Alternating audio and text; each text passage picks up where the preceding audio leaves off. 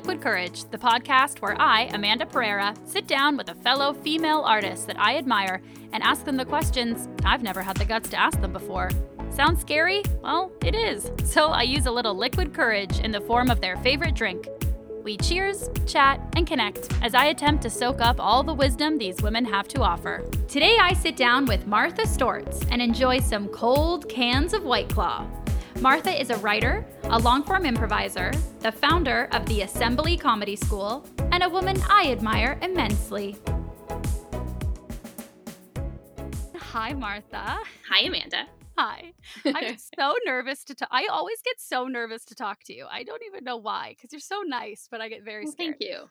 Oh, um, and also I want to tell you, so we're drinking White Claw. I've never had this drink before. You know, it's basically just a vodka soda, but it comes pre-made, and I actually I think the flavors are really well done. Like I really like the mango one, and it Ooh. generally to me it tastes like mango. Like I would love if Perrier made. Um, I mean, and Lacroix makes a mango flavor. Oh, they so do. yeah, I guess the same thing. But okay, well, but this one's I like it. It's Yeah. convenient. yeah. I went and actually a really good sign is when I went to LCBO, it was they were like almost all sold out.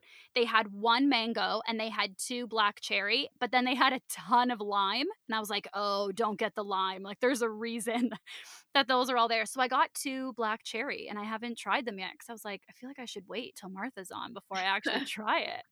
Um, I've been quietly sipping mine this whole time. I would Fun make is that- coming. Yeah, exactly. Yeah, fun is on its way. Um, okay, so I'm so excited to talk to you today. You, you, I'm putting this on you. This is my perception of you. okay. Good. I, I want to be very clear. You, to me, do so much, like so, so much, and I want to talk to you about that. Um, and one of the things that you do that I am in awe of is you started and you run the Assembly Improv School, which is here in Toronto, um, and now actually has a sister company in Mexico, which is like amazing. Mhm. Um, here in Toronto, and so I want to ask you a little bit about the Assembly first. Is that okay? For sure. Yeah, of course. Okay, fabulous. So, first of all, I wanted to know when did you start improvising and what attracted you to it? Great question. So I moved to Toronto. So I Mhm. went to school in Waterloo and then I did my master's degree at Western in London. And then I Mhm. moved to Toronto because I got a job here and also my partner lived here. Um, so rent wise, it made sense. Right. um, and then like I, I lived here for a few months and I was like getting into the swing of things.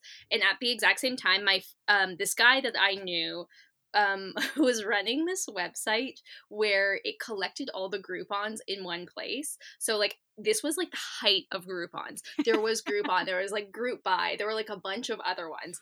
And his claim to fame was making this website that um, aggregated all of them into one email and it was called Mm. One Spout. And he was really into promoting it. So like if we went to a club or something, he would give out business cards. And I had a business card for some reason. I was I was also into it. He anyways. roped you right into it. I drank the Kool Aid. Um, so, anyways, I was, it was a time where I bought a lot of Groupons, and one of them was for Second City. no way! You got Yeah. into improv because of a Groupon. That's Yeah. amazing. Amidst a bunch of like uh sh- shady facials and like pedicures and like weird unlicensed spots like this was one Oh, that actually no. worked out yeah so i think i think that was gosh that would have been maybe 2012 Mm. Yeah, and so I did level A, and it was I had a great time. I, it was taught by Carrie Griffin. It was really fun, and there was a cool gal in my level A class that I kind of got to be friends with, and she was like, "Oh my gosh, let's take level B together." And so we did, and we met this core group of people. The only person who's still improvising now is Philippe Demas from Fake Cops. But Yeah. we did all of A to E together, and then we did all of long form together, and it was just like a tight group of people who were like super fun, and it was just like a fun time to hang out with them. And so you finish long form program, you finish level E at Second City, and then what Mhm. come what comes after that? How do you then go to, hey, I want to start a whole school? Oh, there were many years in between that. So while I was doing long form at Second City, I was also I also got into their conservatory program, and I did that, and it was really fun. Um, and I just kind of like kept doing improv. I got really into long form, so I took like my first Mm. class at long uh, in long form at Second City, and I just like fell in love. It was everything that made sense to me. It was everything that was so much fun for me. And so I kept doing that. And so I auditioned for a long form alumni team, as they were called at the time, and I made it onto one, which was so exciting for me. Mm. Um, kept doing it. Um, I ended up uh, being the swing for Second City's House Co. I did Bad Dog featured players, and then um, right after that was over, uh, and during all this time, I started producing shows too. So I was producing the shows at Second City, like their long form shows, which was also so Mhm. much fun. And then we found out that the long form program at Second City got canceled. So it was like a big time bummer. We were all super bummed out because it was so much fun. We had been growing pretty steadily. Like the the shows were so much fun. Um, and so we just kind of decided to keep on like keep on going with long form. Um, it was kind of like the only place in the city for game based long form, like that specific method of doing it. So at Mhm. first we were just like, okay, well let's let's keep doing some shows, and so we got um a, you know a monthly show, and we were like, oh let's keep having teams, and then there became this demand for classes. People really wanted to join it too, so we started having classes, and then we started doing workshops, and we started a festival, and it just kind of exploded. is the experience of running it all what you thought it would be or how does it differ from what you thought it might be Um, it's you know it's always so different from what I expected. In this, even in the sense that I'm like, okay, next, so next month I'm going to do X, Y, and Z, and it's Mhm. nothing at all what I would have thought. really Like nothing is ever no, nothing is ever what you think it will be ever. and what do you think that is it just like life happens or is it that like like i i tend to over plan things or i will like i'll be a little bit too zealous in saying i'm going to do x y and z next month so i'm going to get you know i'm going to write a feature film next month and start a podcast and do this and then i just end up doing none of them because i'm too overwhelmed like what do you think the factor is that makes it change so much I think it is life, like just random things that happen. So a lot, so much of the time, um, like with the assembly, it, it grew so quickly. Everything happened so quickly that I'm just like, okay, so for this next year, you know, maybe maybe we'll just maintain for a bit. We won't do anything crazy, and then something will come up, and we'll there'll be some kind of weird opportunity, or like even for this. So we had kind of talked about doing a sketch program. So uh, Mm. basically, for anyone, so we've been a long form improv company for a very long time and then when uh, this quarantine happened everything stopped it's very hard to do improv online especially long form because it's so collaborative and so Mhm. for a week a week after the quarantine started i was just like okay so i guess like we just won't have classes and then it became apparent that we should have classes like let's just pull the chute on our is pull the chute the right thing to make it start i'm, I'm imagining someone pulling a chute on a hot air balloon with the fire that Yeah. makes the fire go up and make everything go higher anyways let's pull the chute on this yeah uh, totally let's yeah, let's get the sketch program started. This was not in the plans for this month whatsoever. But we were like, okay, let's just do this. Let's just this is happening now. Yeah. Great.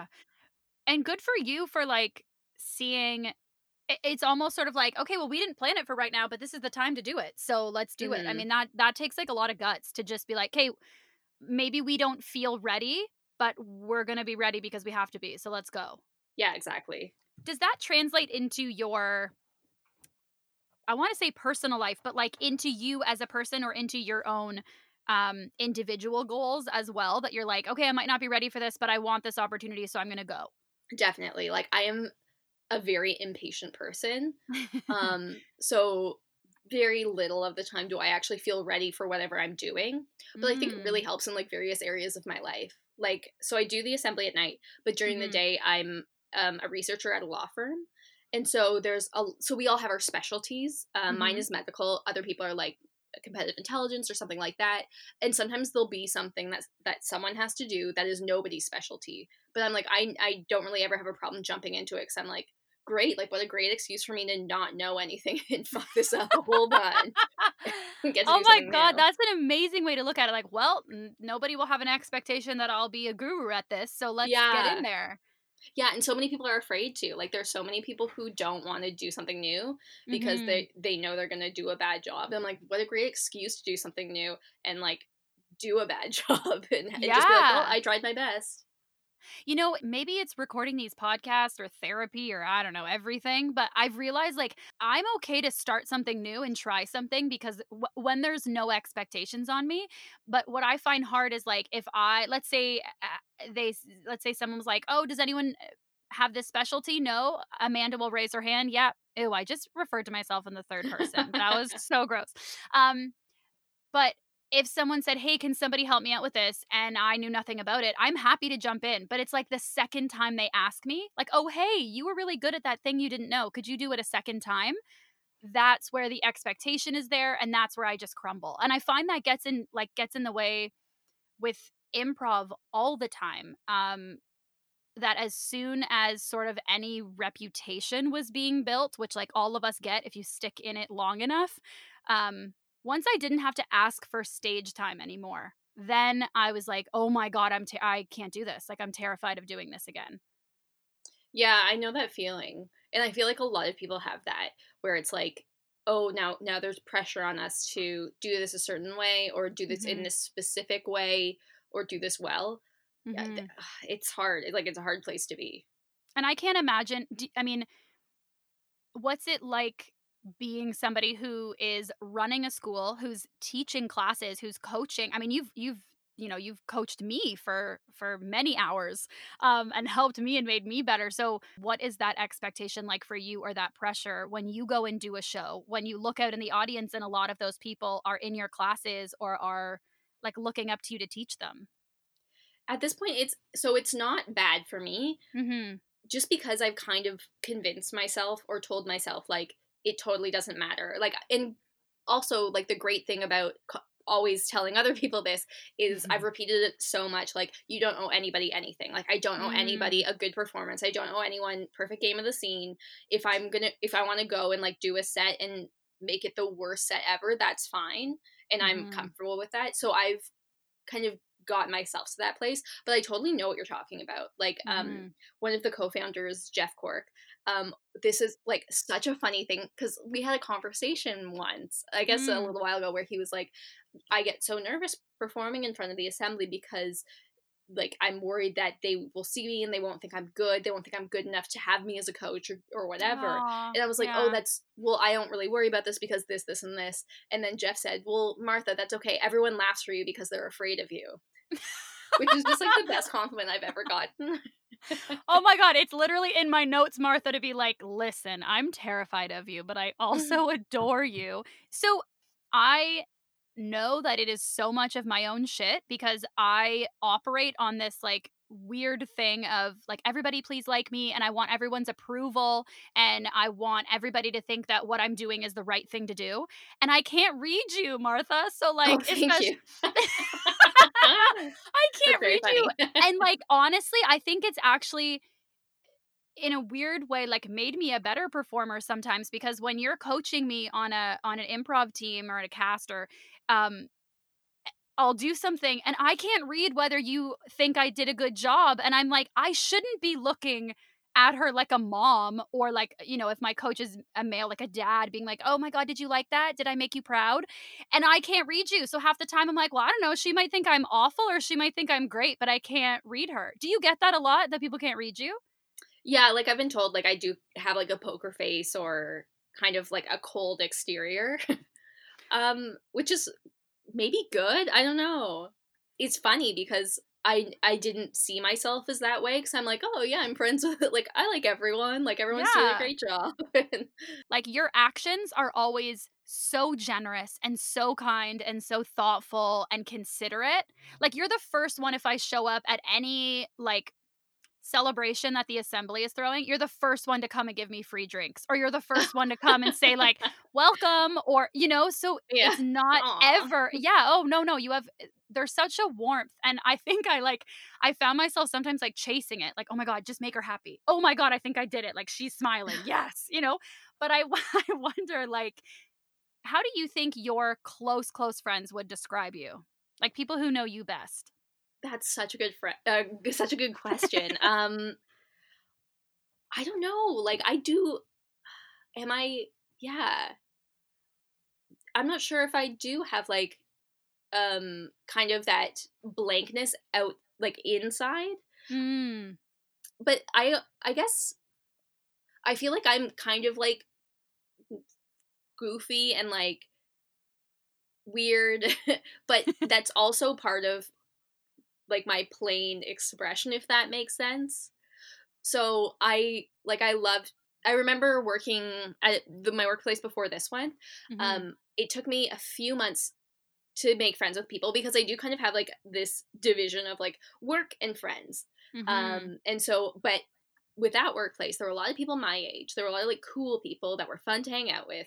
And I remember after we started being friends, they were like, we were so shocked to find out that you were normal and had like a sense of humor because I always had this kind of stoic look on my face and I would say things with a sto in a stoic way that were funny, but they were just like, who is this weirdo? Because I didn't say it with a smile or something like that. So I understand where it comes from. But mm. I I guess it's just my mom is kind of like that too. Like everyone in my family has a super dry sense of humor. Mm-hmm, so like people deadpan will, and exactly. Yeah. So like yeah. people will say like wacko things with a normal face, and that's just that's just how we are. uh, do you ever um like I said, I feel like I walk around hoping like oh i want everyone to like me and oh and i i actually like i don't like that about myself. I would like that anxious neediness of people's approval to go away. And you just seem so cool and so calm and so collected all the time. Um so this might seem like a really juvenile question but i was genuinely wondering like do you worry about being liked or do you worry about people's approval? I'm so glad to have fooled you because I care deeply what other people think. Really? Uh, well, I, you know, I, my greatest nightmare is hurting someone's feelings or making someone feel bad. So, like, there are times when people will tell me, like, oh, sometimes it'll be like months later they'll be like oh when you said this to me it actually really hurt me and it made me think about this or like people will sometimes give me negative feedback about something that i've done and mm. like that kills me and it's hard to accept mm. especially mm. if it's something where it's like hey you didn't know that you did this or like it's something where i thought everything was fine i'm actually like digging the needle in deep to someone so like that that is it's really hard for me um, mm. It used to be a lot worse, but weirdly, something that made me feel better. Um, mm. If I know someone hates me, I tend to take it uh, harshly. But mm. sometimes, if someone hates me, I'll Google and I'll think of someone who I love or someone who's just like a genuinely good person. So, like Michelle Obama, and you can Google Michelle Obama sucks or something like that. And it's like there's tons of people who hate this like wonderful person. So it makes sense that that person is wonderful and they have haters. So of course you'll have a few haters. Oh so oh my god, fine. that's amazing. Yeah. yeah.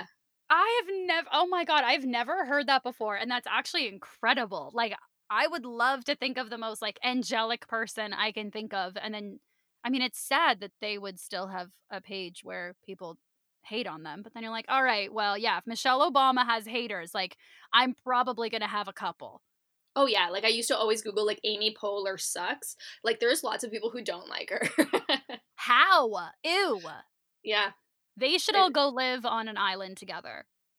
Yeah. So it's like it doesn't like no matter who you are, there's going to be people who don't like you. There's going to be someone who thinks you're not funny. There's someone who thinks you're an idiot. But that's mm-hmm. just totally normal. It happens. Everyone has it. I sort of wish I find the harder part is like I sort of wish that I knew who those people were because I find, especially in like maybe it's the acting community, maybe it is specifically the comedy community, I'm not sure, but I feel like just in the entertainment community in general, everybody wants to save face or be kind to each other. And maybe it's also like you don't want to piss off or offend the person who might in a month be casting something that you're auditioning for or whatever it is or be running a show or whatever but i find like everybody's just very nice so i'm never going to know if somebody hates me. I almost would rather someone be like hey i just don't like you and then it's black and white and i won't waste my time being anxious about it you know? But i don't feel like yeah. we get that especially in improv i feel like everybody's just really nice to each other so i just never know. Everyone could hate me and i'd have no idea. But i don't think that people are like nice to you and then secretly being like, I fucking hate her, like behind your back. like people don't do that. Like if someone hates you, they just will avoid you. Yeah. Right? That's yeah. what I assume people will do. Actually, yeah, maybe they would avoid. That's fair. Because I'm like, I don't think they're going to be mean to my face, but maybe they would just avoid me.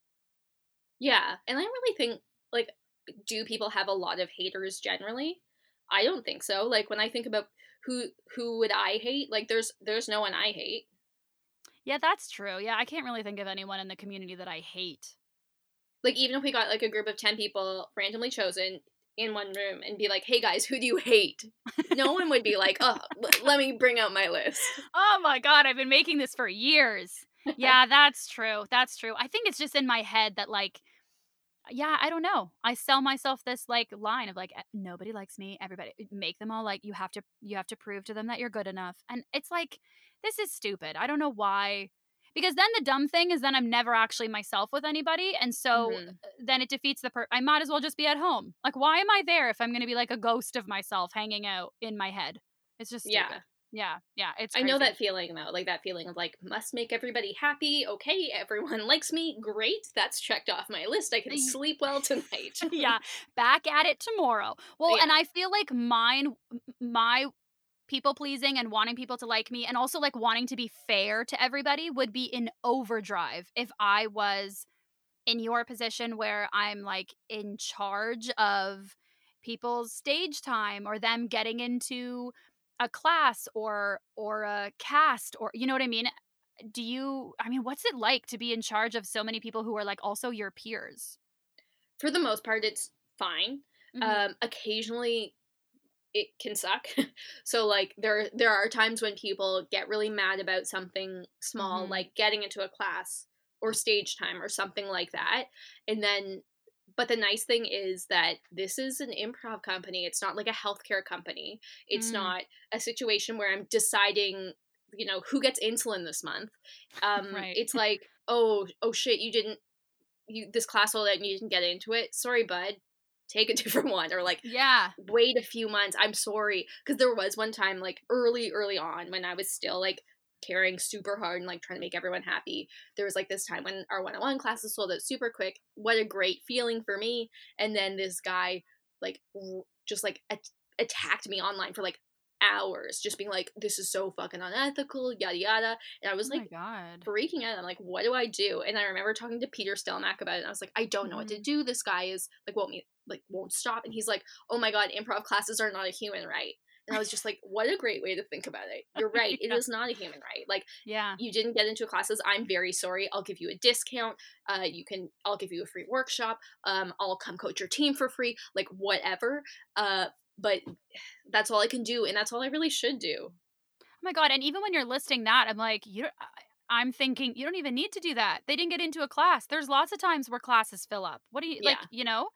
And it, you're right. It's a great thing. And if I'm if I see that a class fills up, okay, awesome. Even more of a reason for me to sign up the next time it comes around or sign up sooner.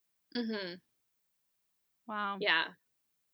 It's funny that you say like Eh, like what can I do? Can I give you credit? And then you listed I'll come coach your team for free. And I think like how do you have time to offer that? Like I just I think I know you mentioned you have a full-time job during the day.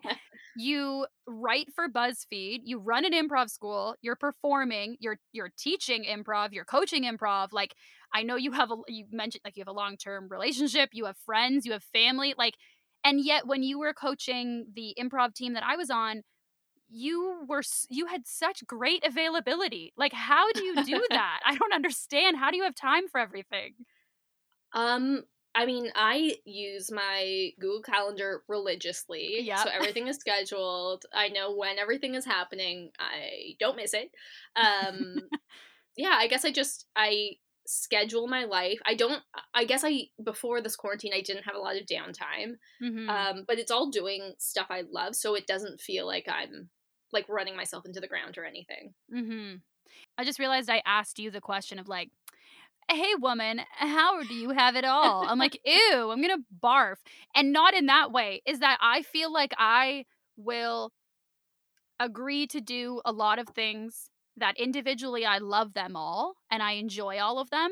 And then I just find it's like a cycle. I'm so excited, so I sign up for all these things, and then I get exhausted, and I I like ping pong. I can't find the balance between feeling like I'm not doing enough and feeling like if I sit for 10 minutes, I'm going to be behind in everything. Like when do you feel the most run down or like overwhelmed with the amount that you have in your schedule? That's a really good question and something that I was kind of thinking about Mm. because I I don't mind doing things. Like I don't mind doing the bookkeeping, showing up to shows, warming a team up. Like my mental energy is taken when I have to think about something or like make a big decision. Mm. So like hmm. that's when I'm like, "Oh my god, I feel overwhelmed. I don't know what I'm going to do." Or like if if something's not really going well. So I don't know what a situation like if if um someone's giving me negative feedback or like a, a faculty member's being really hard to work with, like that requires very little of my time. It's literally someone just being annoyed with me, but it takes up so much of my energy because I'll mm. think about mm. it and I'll be like brainstorming ways to make it work or like uh, trying to find fault with this person or something like that. so like yeah. that's the thing. Mm. So I guess when it's like more emotional energy put into it. Yeah. Yeah. Or I mean, I guess it sounds like when you're worried that you hurt somebody's feelings. Yeah. Kind of too. Or like I'm trying to find out where they're coming from. Like that takes a lot out of me. Hmm. And do you find that that goes into like personal relationships as well? Like if you're um, with a like with a friend or or with your partner or something, those are the times when you feel the most stressed as well. Oh, absolutely. Like if if I'm in an argument with someone, like oh, over something rational, that mm-hmm. takes nothing out of me because I get it. But if someone like out of nowhere snaps at me, like that will take years off my life because it's like I have mm-hmm. to figure out why are you feeling this way? Like why are you lashing out at me? Um and because I don't know what they're doing I can't help them and it's it just ugh it's a cycle. It's a cycle yeah. It, and is all of that processing that you're talking about is that going on in your head or is that like now I have to talk to them and ask like where are you coming from? What's going on? Oh all in my head. All in your head yeah. So why why is it like I guess why do you see it as your responsibility? And I'm I'm asking that because I do this exact same thing. So I'm wondering like where where did you yeah, why do you take that on as your responsibility to figure out? That's such a great question. Like I truly don't know. There are so many times I'm just like, well, I could just let this go, and it's like, no, mm-hmm. I will not. I will mm-hmm. figure out what's wrong with this person mentally, so I can get on with my life. yeah. Um, yeah, I don't know. It's just like I want everyone to be happy, and if I feel like if I understand someone, then I can appropriately deal with them. Mm. Like for me, knowing someone's love language is key in working mm. with them. Or like mm. it's so great to be able to understand what is precious to someone because oh, this is great. Now I know how to reward you. Mm. You know, like mm. for some people, if they've a job well done, you know, they want extra cash some people want like a really kind email. Some people want free drinks or a gift, you know? So it's just, uh, love that. It's, yeah. It's so, do you know what your love language is? Oh yeah, so mine is words of affirmation. Aww. So I by default I if if I want to give love to someone it's like I'll send them a nice email. I'll tell them what I really thought of something or yeah, just give them a really big compliment. hmm Do you um, does your partner know what their love language is? Do you, have you guys like figured out what both of yours are? So every time I've done so, also when when the the assembly started, the mm-hmm. two gentlemen that I started with, Jeff and Spencer, I was like, here we go you guys are taking the Myers Briggs and love languages. And I was like, my partner, I love you. I was like, That's amazing. you should do it too. Yeah. Okay. Every man that I've seen take the love languages quiz, they're like, oh, overwhelmingly, it's physical contact. I just think like every boy is horny. I don't know if that's true. I have a small sample size. Oh, yeah. My N equals three. Oh my God. So, so physical contact and then words of affirmation. It really is so interesting. Like, before I had even heard of the love languages, and there's like a book with like a quiz at the end, right? Is that the yeah. quiz, is that the full quiz that you take in the book? I don't know. I've only done the online version. Oh, maybe there's more because in the at the back of the book, I remember taking it and being like, I don't know, maybe I need it to be longer. Again, I was just like doubting myself, but um it is so interesting that like you I mean, I guess the basic principle, like if if I was speaking to you in my love language if it was like gifts and I was like, "Oh my god, Martha's so friggin' awesome. Like I want to show I want to communicate that I love her and I appreciate her, so I'm going to give her a gift." If your love language is words of affirmation, you probably you might not even feel it as much as I meant to versus if I say it to you, I may not feel it, but you'll feel it more. It's just amazing. I think it's so cool. Yeah. It's so interesting. It's such a good tool. And I had never thought about it um in terms of like in the context of business partners. I actually think that's so smart to do. Yeah, I mean, it sucks because both of them were like, "Yeah, physical contact." And I was so gonna like, say, okay, but what there's you? no point to this. There's no point yeah, to this. You yeah. did it wrong. I was gonna ask, like, but once you find out Spencer and Jeff's love language is physical contact, like, how does that? Like, yours is great. You set them up great to be able to like affirm you and make sure you guys are working together. But yeah, theirs not so great. yeah, Yeah. So this this emphasis on being um like considerate towards others or taking care of others, making sure that um almost that you know where they're coming from without them even needing to tell you. Is that something that started when you were a kid? Like I'm curious where it came from or where you learned it. I think so. Like, um, my mom is so nice and like so caring of other people. Like, she's Mm. the kind of person who has never been without like a volunteer position. Like growing up, I always thought it was normal that everyone had a job and a volunteer job, or sometimes two or three. Mm. um and she's like just so kind and helpful to people like i remember even being a kid and like seeing other kids or other like girls with their moms and like their moms would be like annoyed that they had to drive them somewhere or something meanwhile my mom would like drive me wherever and then be like hey if you feel uncomfortable say that you're not allowed to do the thing and call me like she would always say like use me she'd always be like yeah feel free to throw me under the bus you know if Yeah. if you don't want to do something you can just say that your mom won't let you like she's Ugh. just such a caring person. hmm My mom did the same thing. She would say the same thing. Like, I'd say, Oh, I don't know if I should go to this party. Like, I'm really tired, like this birthday party. She'd say, Okay, say that you're grounded. and like, and it, and it was so sweet. And I remember growing up though, and at a point I was like, I can't say that my mom won't let me anymore. Now I have to just say I don't want to. How do I do that? yeah.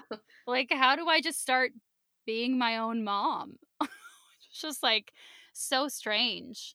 Do you find that you also extend that same expectation on other people? Like, do you expect your friends to know where you're coming from or figure out where you're coming from as well? Or is it like a one way street? I think I do in some ways assume that they'll make the same like mental gymnastics as I do. Yeah. so yeah. it can be frustrating when they don't. And so I do Mhm. have to like constantly remind myself to be telling people like, "Oh, actually when you do this, it reminds me of this or I'm seeing it through this lens." So Mhm. that's why you know, this that's why I feel this way. Yeah. I know it's so I'm constantly having to remind myself like what is my emotional responsibility in this interaction? Is it my responsibility to like give them empathy right now or should it's like how much am I on my side and how much am I on their side right now and it it's got to be around 50-50 cuz cuz often it's so off. It's like 80-20 and it just feels awful. Yeah. Ugh. So I would love to ask you a little bit about your relationship. Is that okay? Of course. Okay. So, um, I very much identify with you in that we both have um, long term serious partners, but neither of them are in the like art scene or the improv scene. And I wonder, I mean, I feel like you do 10 times the amount as I do, and I am always exhausted. So I don't know how you do that still. Um, but I'm wondering, how is it juggling? I don't mean schedule wise, I mean, how is it juggling your like emotional priorities to either one?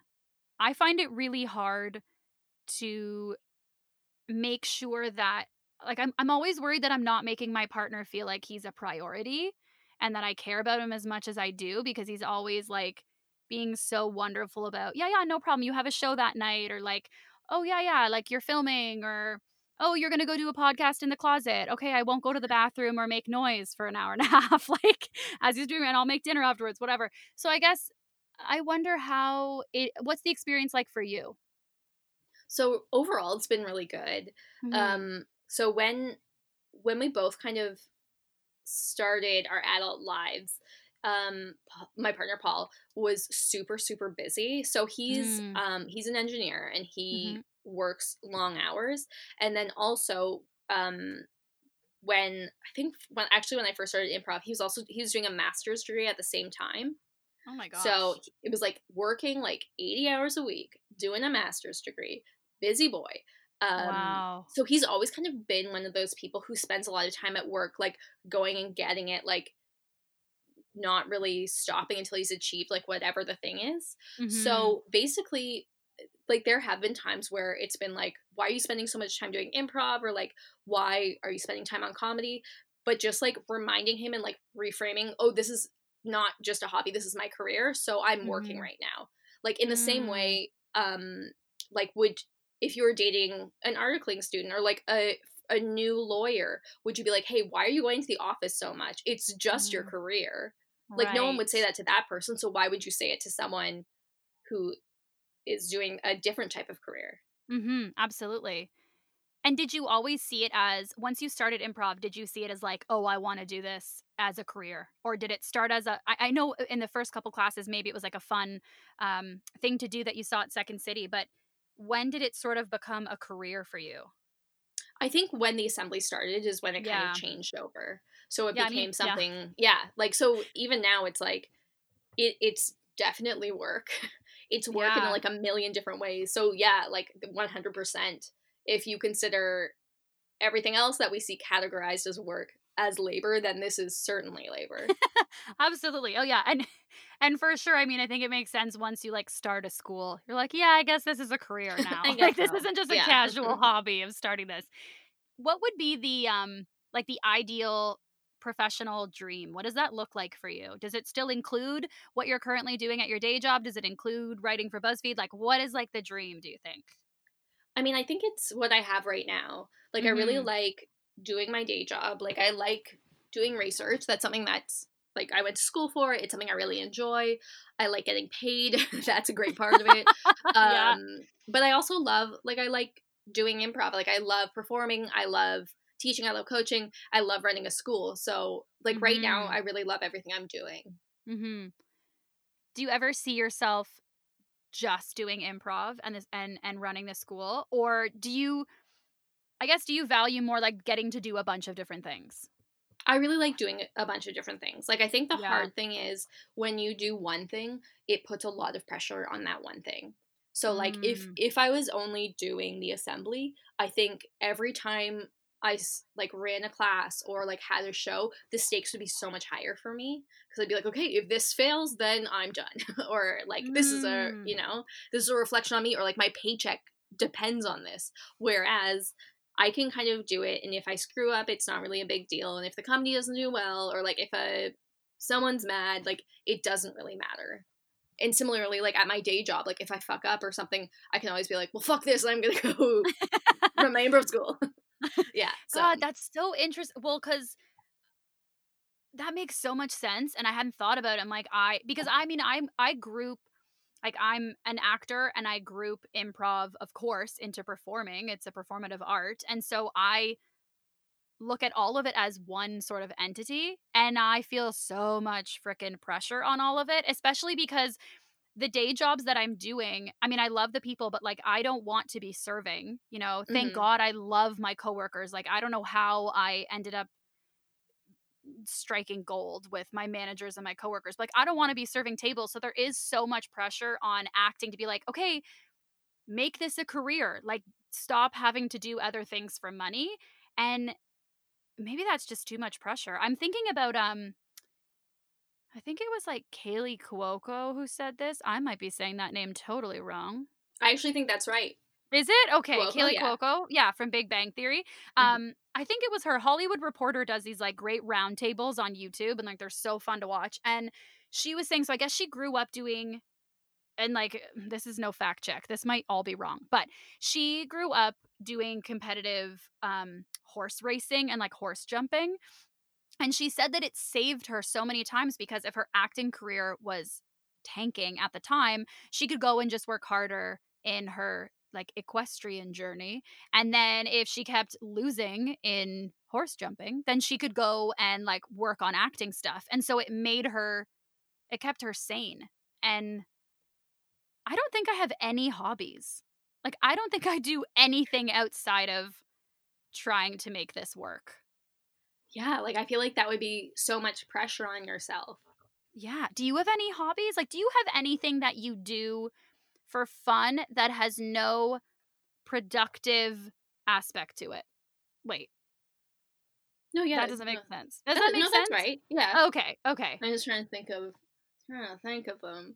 Um, I mean, I guess writing is something where it doesn't really have a productive quality in the sense that I don't make any money from it really uh, so th- definitely that that is great but th- mm. that's kind of another thing like so like i write for blogto i write um club reviews but i think mm-hmm. if if it was my full career and i was like okay if the editor doesn't like this then i don't know where if i'm going to keep this job i feel like it would be really really hard mm, um yeah so i yeah. just like now it's like i write as though i want I want to get fired after this. Like, I want them to hate it so much I get fired.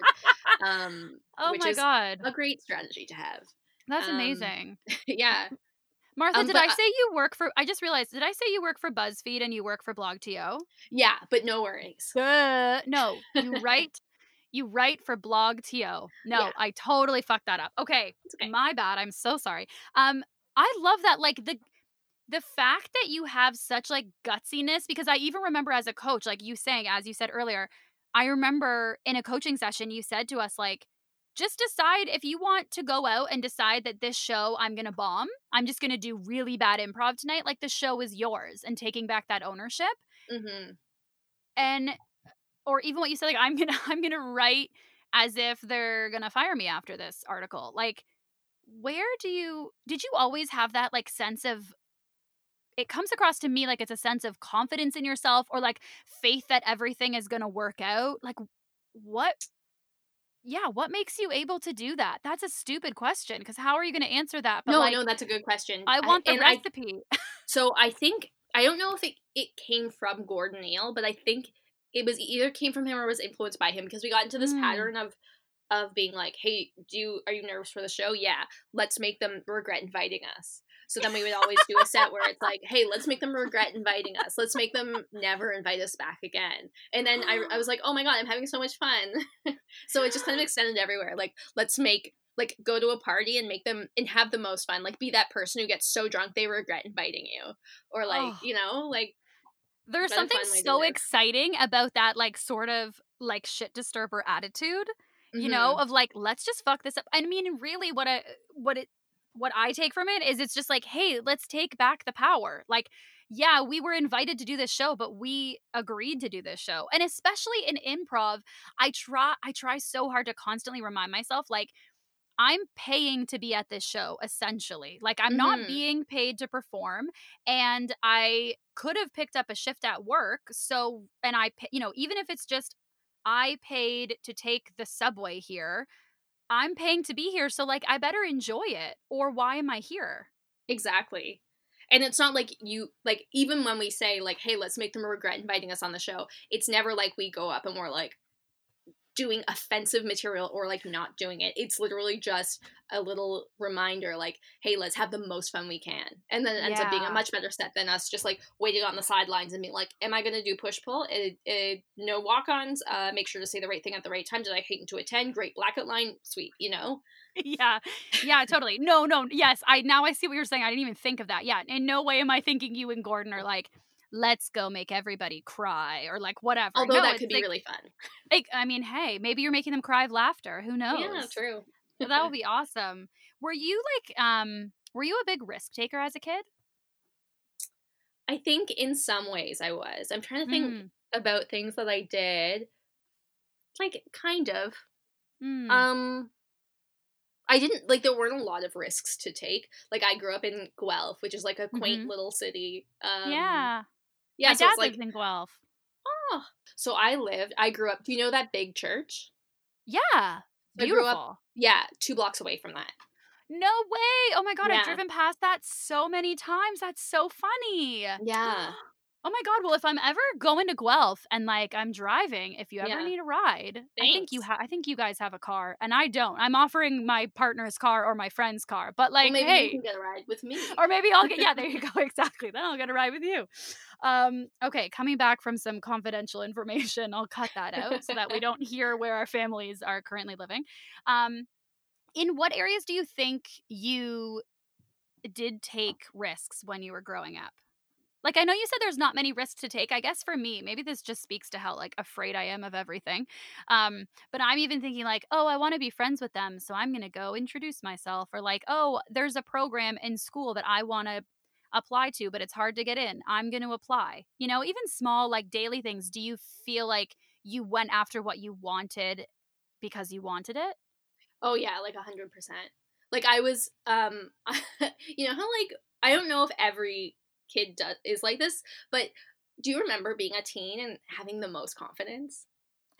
Oh my god! Because I feel like I remember being like, of, like you know those emo teens where it's like, "Mom, you don't understand," and yeah, just like yeah. being like, "Yes, this is the correct way to act," or like just doing like weird shit and just being like, "This is fine." Like I remember me and my best friend uh, shared a locker in grade 10 and we glued toonies to the floor around it so to see people like try and get them up like not thinking like hey you might get in trouble for this. But i remember like right. always just like doing like shitty little things like that and just like never thinking about the consequences. So in that sense yes. And i always of course was like trying to uh i don't know like talk myself up or like I remember in grade six, I'm just like I wrote a shitty poem. I'm like, I'm gonna enter this in a contest or like weird stuff, like like assuming like, yeah, of course I'll do this. Like, of course I'll get this.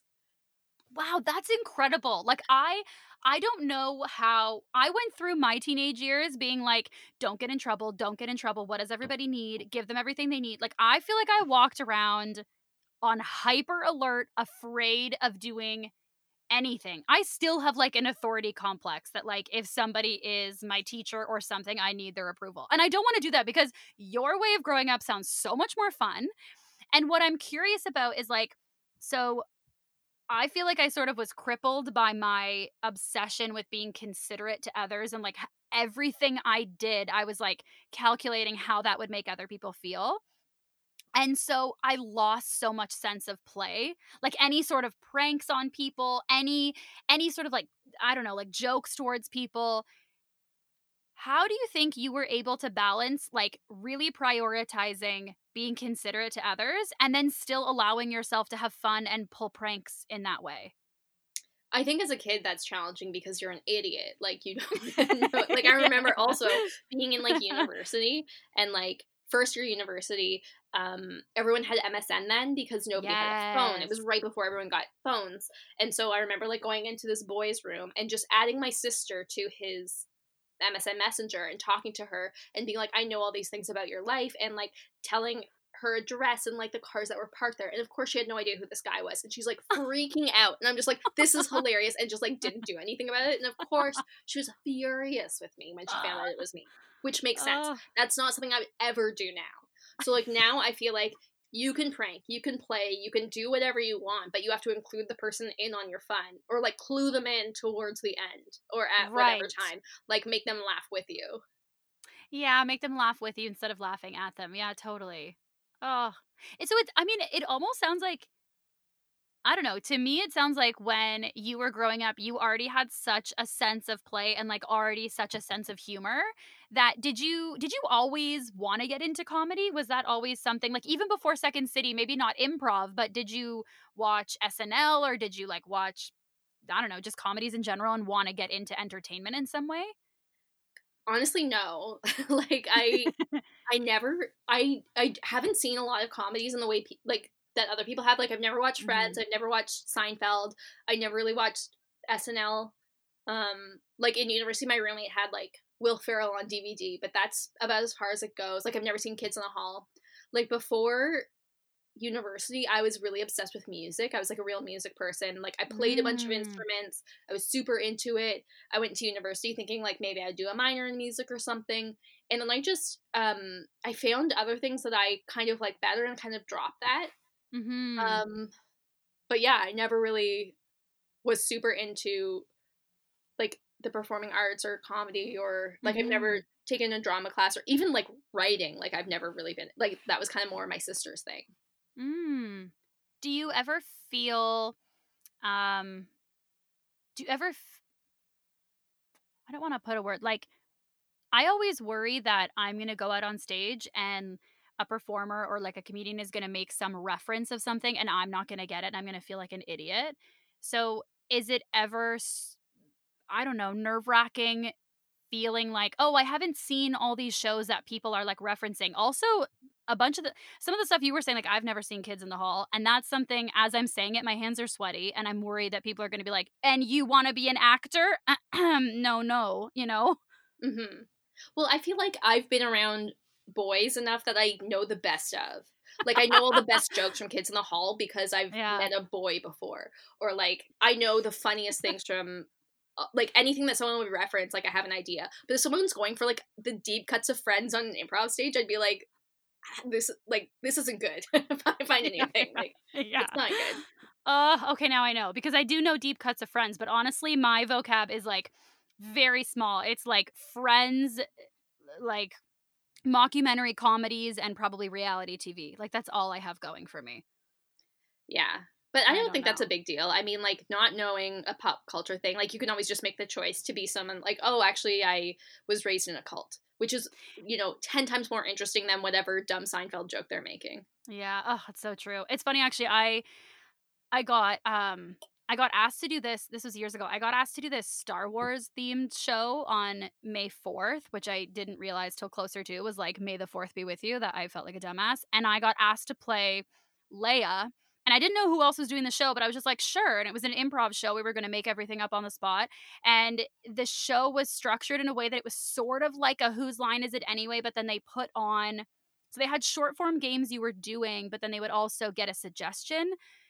And we were supposed to like reenact the first movie through the show. It was I don't know. I found it very difficult. I was very stressed. Referential improv fucking terrifies me. Um and I think it's when it's done well, it's like I'm in awe. But it was the scariest show. I remember and then I found out the people who were on it were incredible improvisers who were like my teachers. Like Jason DeRoss, Adam Colley, like some of these, uh, you know, Liam Murphy, like some of these people.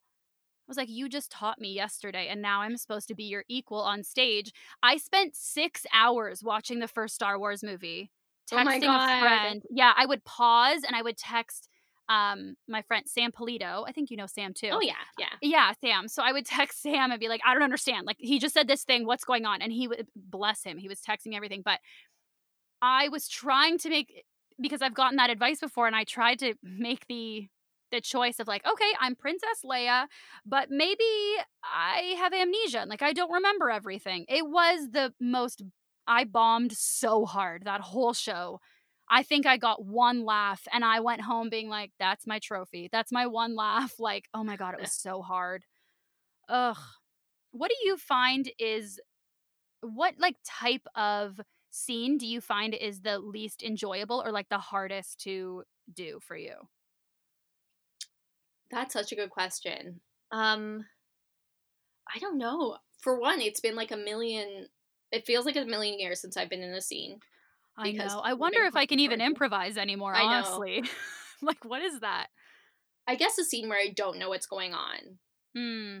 like if some like if it's all over the place or there's something that I missed or like I have one idea in my mind and someone else has a different idea.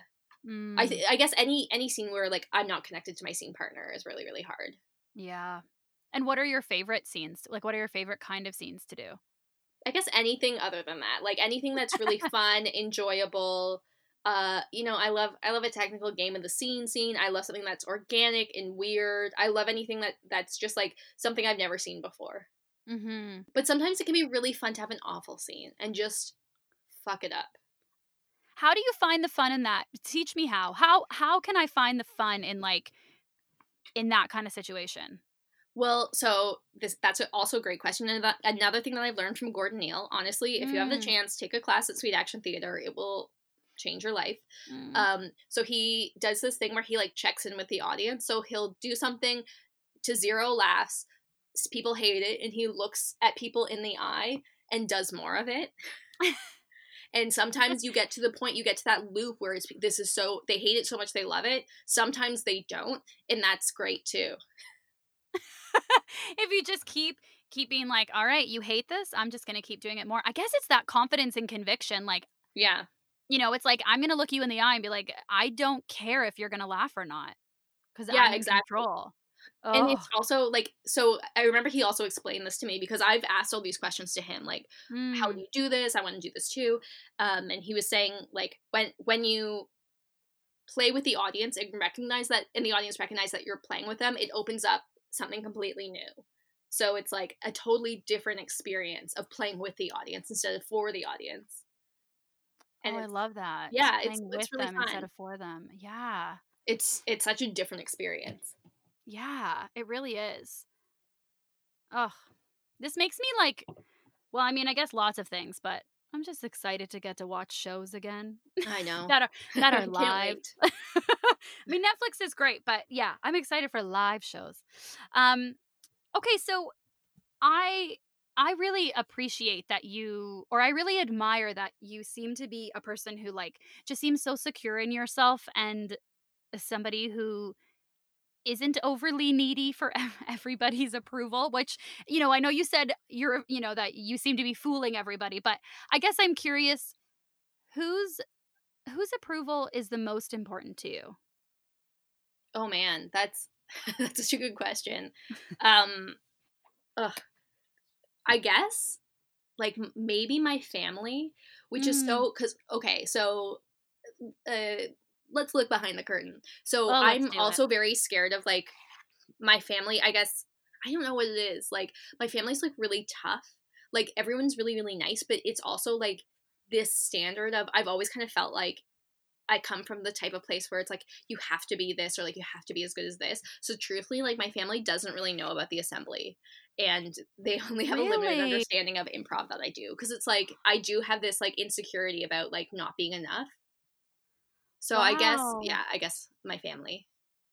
and how can you okay so when did you start the assembly what year Let's see, what year is 20, Sorry to- sorry to put you on the spot, or even- seventeen. I think.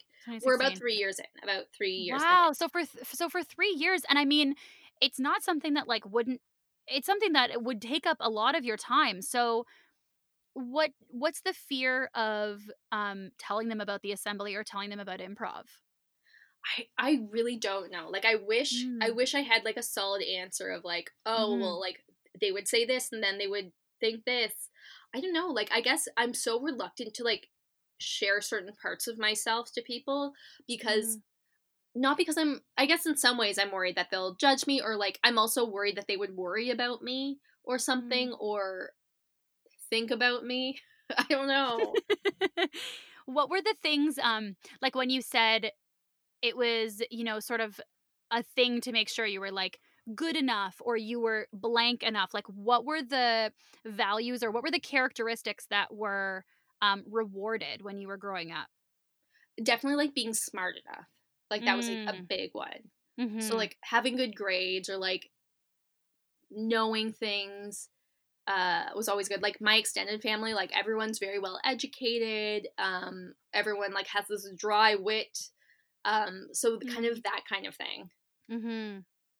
and it sounds like also like self sustainability seems or like being able to take care of yourself seems like something as well because you don't want people to like worry about you Yeah, like just being like your own person, like you don't really need Mhm. anything from anyone. Mm. Oh, that's so interesting. Did you feel like when you were growing up that if you did need something, was it easy to ask for it? Like, hey, I mean, and maybe it's something like I need help on this on this, I don't know, homework, this project, or like I need a hug, I need to cry, I'm sad. Like, did you find those were easy things to say? in some ways like um like my mom is super super caring and everything like Yeah. like she's kind of like the opposite of everyone else because she's like truly empathetic and everything like that but like showing weakness was never really a thing Mm. I wonder how that translates into improv, you know? I mean, improv, like, I could see that maybe it's not, I mean, anything doing in the arts is maybe not like the most financially smart thing to do, you know? Like, Mhm. I, I get that. So, God, that's so interesting.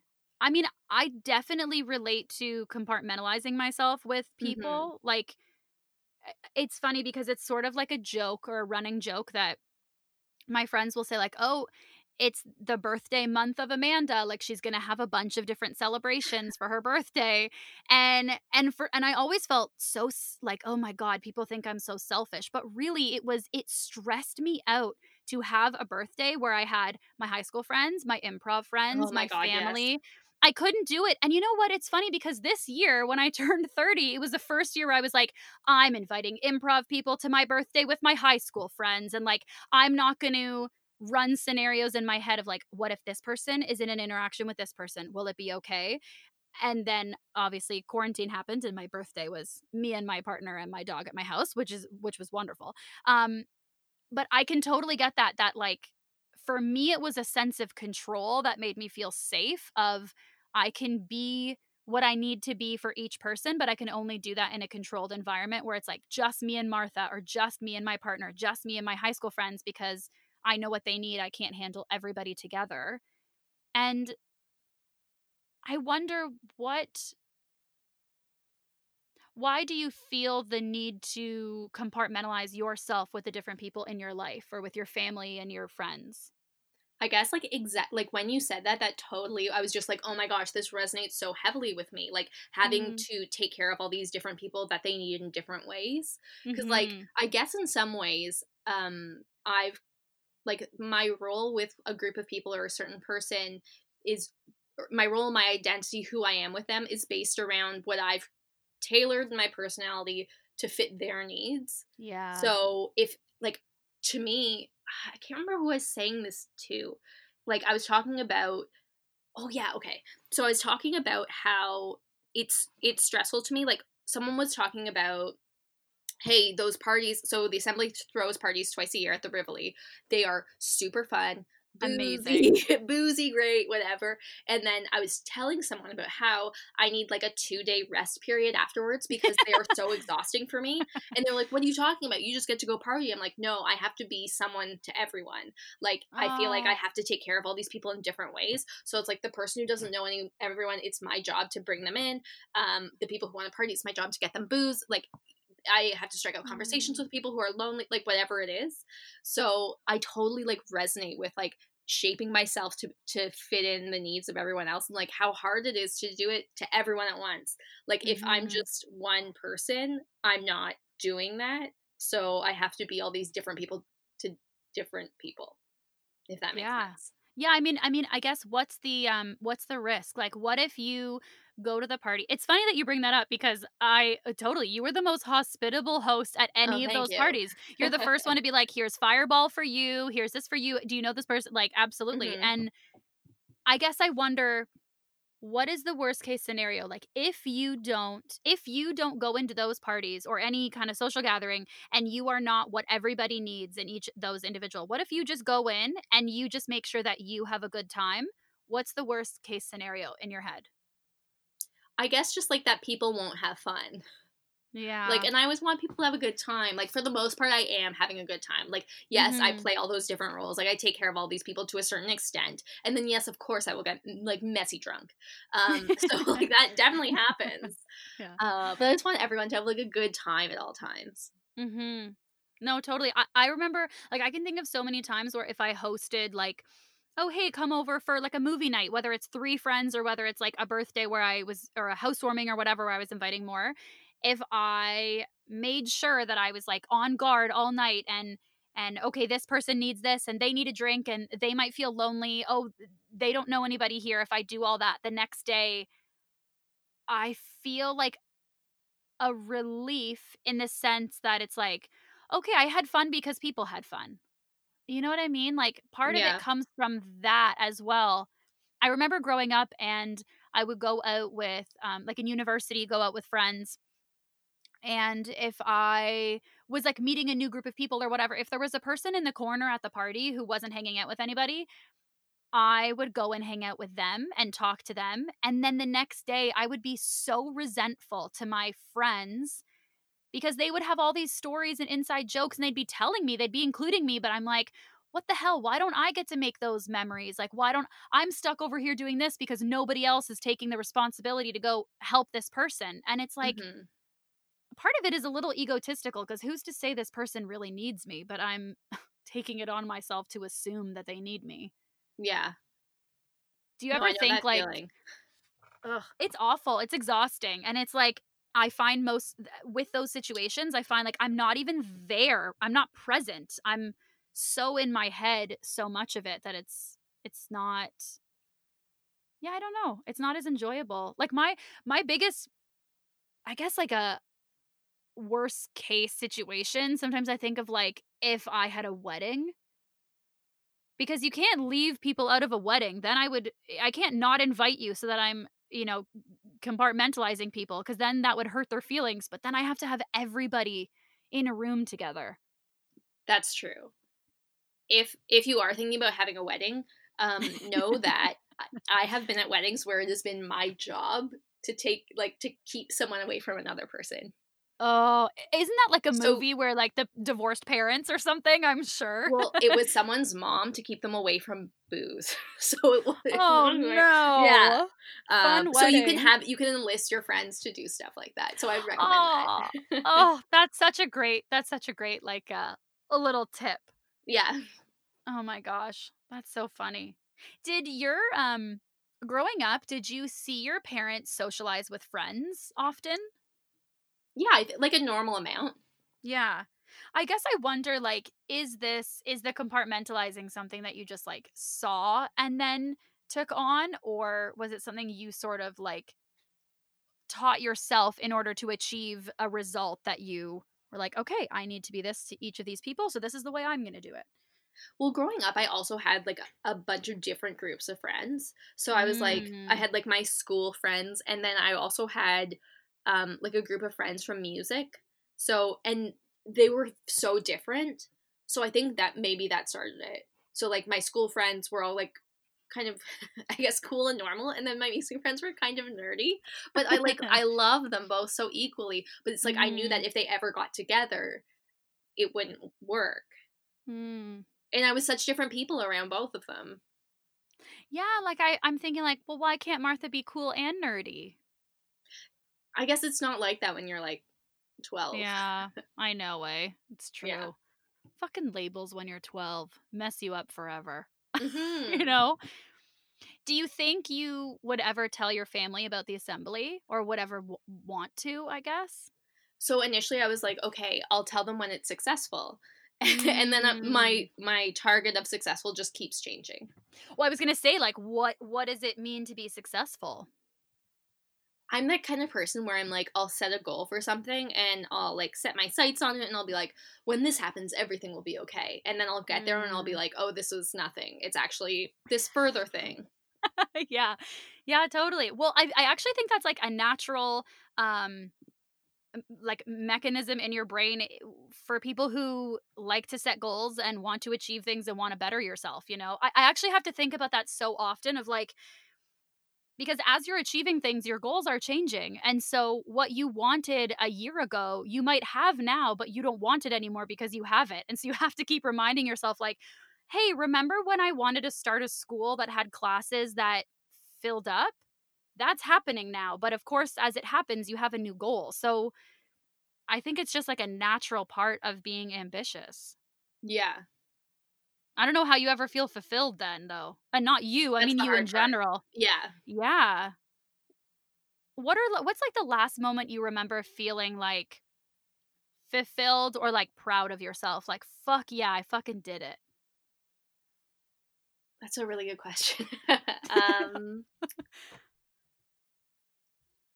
I have this list of like goals uh when we the assembly first rolled out their sketch um mm-hmm. program.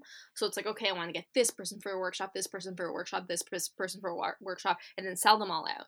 And then we did it and like for a moment i was like good job. But then i was like okay on to the next thing.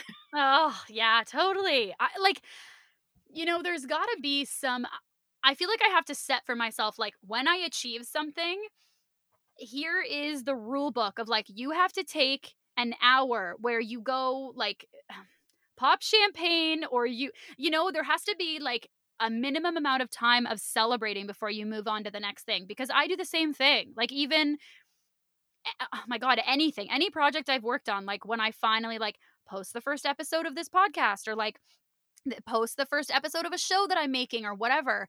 As soon as I post it, I'm like, okay, on to the next episode, edit the next episode. And it's like, hey, maybe I should stop and celebrate. Yeah, I, I feel like that's such a hard thing to do because I'll always like find reasons. I'm like, oh, but this wasn't real because, or like this, well, does that really? I mean, you got help from this person, or like, yeah, but this was a smaller mm. class or something, you know. So I'll yeah. always like find a way to to like minimize it. What are your like go to minimizing lines that you say to yourself? Like, what are the most common ones? Um, if if someone else helps me, I'll be like, well, actually, the only reason like this went well is because like Peter Stelmach made an awesome poster. So if he hadn't have done that, everyone would hate me, or like everyone mm. would hate this. Mm. Um, or or like making like, well, you know, everyone signs up for this in fall, or something like that. It's so much operating from a place of like, well, I'm not good enough. Yeah, exactly. You know? And I just, oh my God, like from, again, outside, I'm putting this on you completely, but I'm like, oh my God, I think you are so much of so many things that it's, it's wild to me to hear that you would think like, oh my God, I don't think I'm enough. I think like people are selling out in your classes because they're fucking awesome. Or people are, you know, yeah, signing up for sketch because there's a need and you followed that instinct and you were smart enough to be like, and strategic enough to be like, oh, hey, we wanted to roll this out. This is a perfect time. This is what people need. I'm going to roll this out, you know? Mm-hmm. I guess it's hard to it is hard to pat ourselves on the back. And I, you know, I wonder also like there uh, I think everybody has these certain things that they're like chasing when they're a kid that then they sort of chase in perpetuity, perpetuity. What's that word? Mm-hmm. Per- Why can't I speak perpetuity? In perpetuity with my white claw. Um, yeah, I think these are. The, I think there are certain things that like everybody, I guess, starts chasing when they're a kid, and then yeah, just as they grow up, chases forever. And like if yours is being good enough or smart enough i wonder like what happens when you achieve good enough or smart enough? Like maybe that's almost too scary for our brains to ever achieve what we really want. Maybe i'm getting way too philosophical with white claw but like that's a thought of like if i always want to be because i always want to be good enough kind enough and interesting enough. So what mm-hmm. happens if tomorrow i wake up and i am good enough kind enough and interesting enough? Like then what what happens if you wake up tomorrow and you are smart enough and good enough in your family's eyes and your eyes and everybody's eyes? It's like, I guess then what? Yeah, I mean, like, that's the hard thing. It's like, yes, it's problematic to always or or never feel like uh like whatever you're doing is worth celebrating that you've hit the goal that you're doing the right thing but at the same time like what a great motivator like i'm yeah, always true. chasing the next thing looking for you know, the thing where I'm like, okay, now I've done enough. I will never mm. find it. I mm. know I will never be like in in my brain, you know, I'll, I'll never be good enough. I'll never be smart enough. I'll never be whatever enough. So, like, what a great motivator to keep me reaching for that next thing. Mm. God, again, like you're so much better at me finding balance oh, because totally, like I didn't because I think, and I guess I think there is a healthy balance of like, where are you on the scale of, oh my God, I'm not enough, I'm a piece of shit, and I am totally enough, I don't need to ever do anything again. You know, there is that sweet spot of like, okay, I'm going to keep working to be enough. I am enough right now, but I'm going to keep working to be better. And just finding that healthy sweet spot for you of like, because you're right. So many of these things th- that I'm chasing motivate me to do so many things that I'm so proud of. Yeah and like i think the good balance is like not beating yourself up over like like like with these goals of like sell, selling out of class or whatever the, the recent goal is mm-hmm. um like not beating myself up if it doesn't go well or like freaking out or something but instead like using it being like okay how, what am i going to do differently next time what did i learn from this um mm. and then mm. using it as as a well if i did one this time then next time i'll do two or whatever mm. that mm-hmm. is I think it can become toxic when it's like, I'm shitty, I'm an awful person, everyone hates this, I've done nothing. Like when you fall into that spiral of like self talk. Mm-hmm. So I think I think it's important to stay away from that.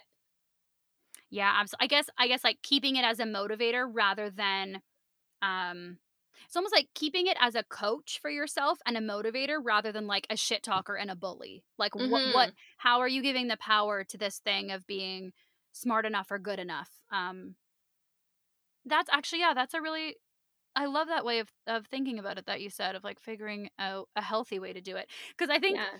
that's the thing too is I find something in myself that I don't like and then I'm like all right how do I just throw that out and like get that out of here and it's so fun my therapist will say all the time like a lot of these things are great traits you're just you've you know you've just like started using them in ways that aren't helpful but it's a good tool like keep the tool just relearn the habit and i have mm-hmm. to i have to keep like reminding myself of that um okay well um in closing i would love to ask you um it might be kind of a tough question but i'm going to ask you for a little exercise um okay so I have a really hard time um, prioritizing things in my life and like figuring out what my how my priorities stack up.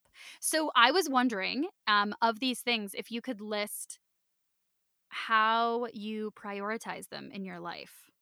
Okay. This might be weird. I don't know. Let's try this. I don't know. I haven't asked anybody this, but I thought about it for you because I was like, I I really I really identify with.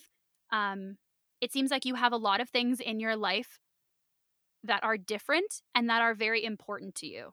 And mm-hmm. I really um identify with that and that really resonates with me and I often have a hard time like juggling and prioritizing them.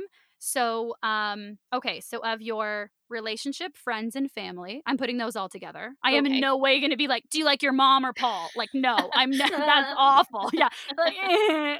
we just hang up. I'm like, "Martha, are you here?" Um so relationship, friends and family. And the second one would be um, running the assembly school. Your third one will be being a performer. Your fourth one will be making money. And your fifth one will be yourself. Oh my gosh, these are such good things. So, first, I would probably put relationship, friends, family. Mm-hmm. Just because, like, if someone was sick or whatever the case was, nothing else would matter. Mm. Um, gosh.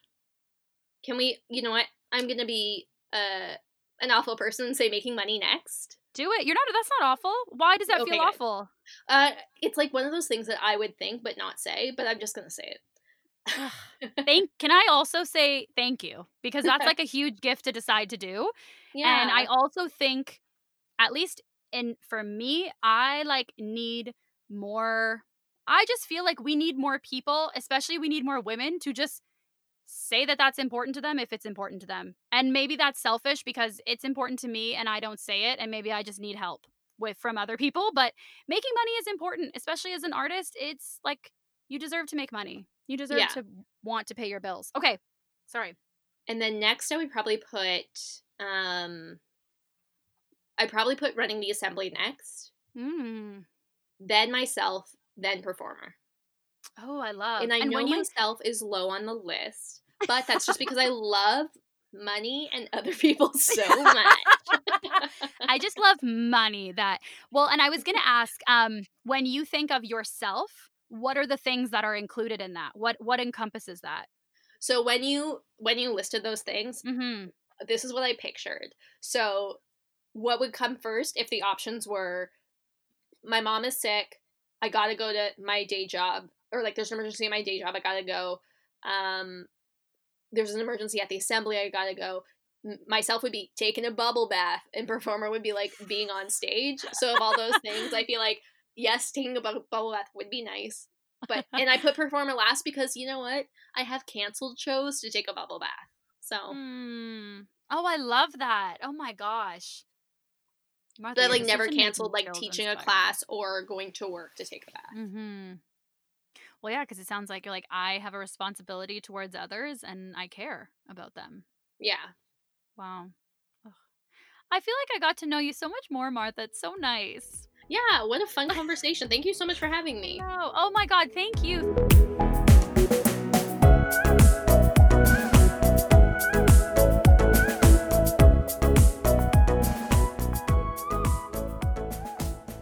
You so much for listening to this episode of the Liquid Courage podcast. If you liked what you heard, please help me out by leaving a rating or a comment on your Apple Podcast app or on YouTube or wherever you might be listening from. And if you're like me and you have an awful memory, or you just don't want to have to remember when the next episode comes out, hit that subscribe button and the newest episode will automatically download for you. Just like magic. I love it. you can also follow the podcast on Instagram at Liquid Courage Podcast. And if you're still listening, I want to remind you that a pandemic is still taking place. And I don't say that to be a buzzkill or to scare you. but to ask you to please, please continue or start wearing your mask when you're out of your house and around other people. We should be treating people how we want to be treated. And if you want to be safe and healthy, respect the health and safety of the people around you. Please. Thanks again for listening. It means the world to me. Stay safe and take care.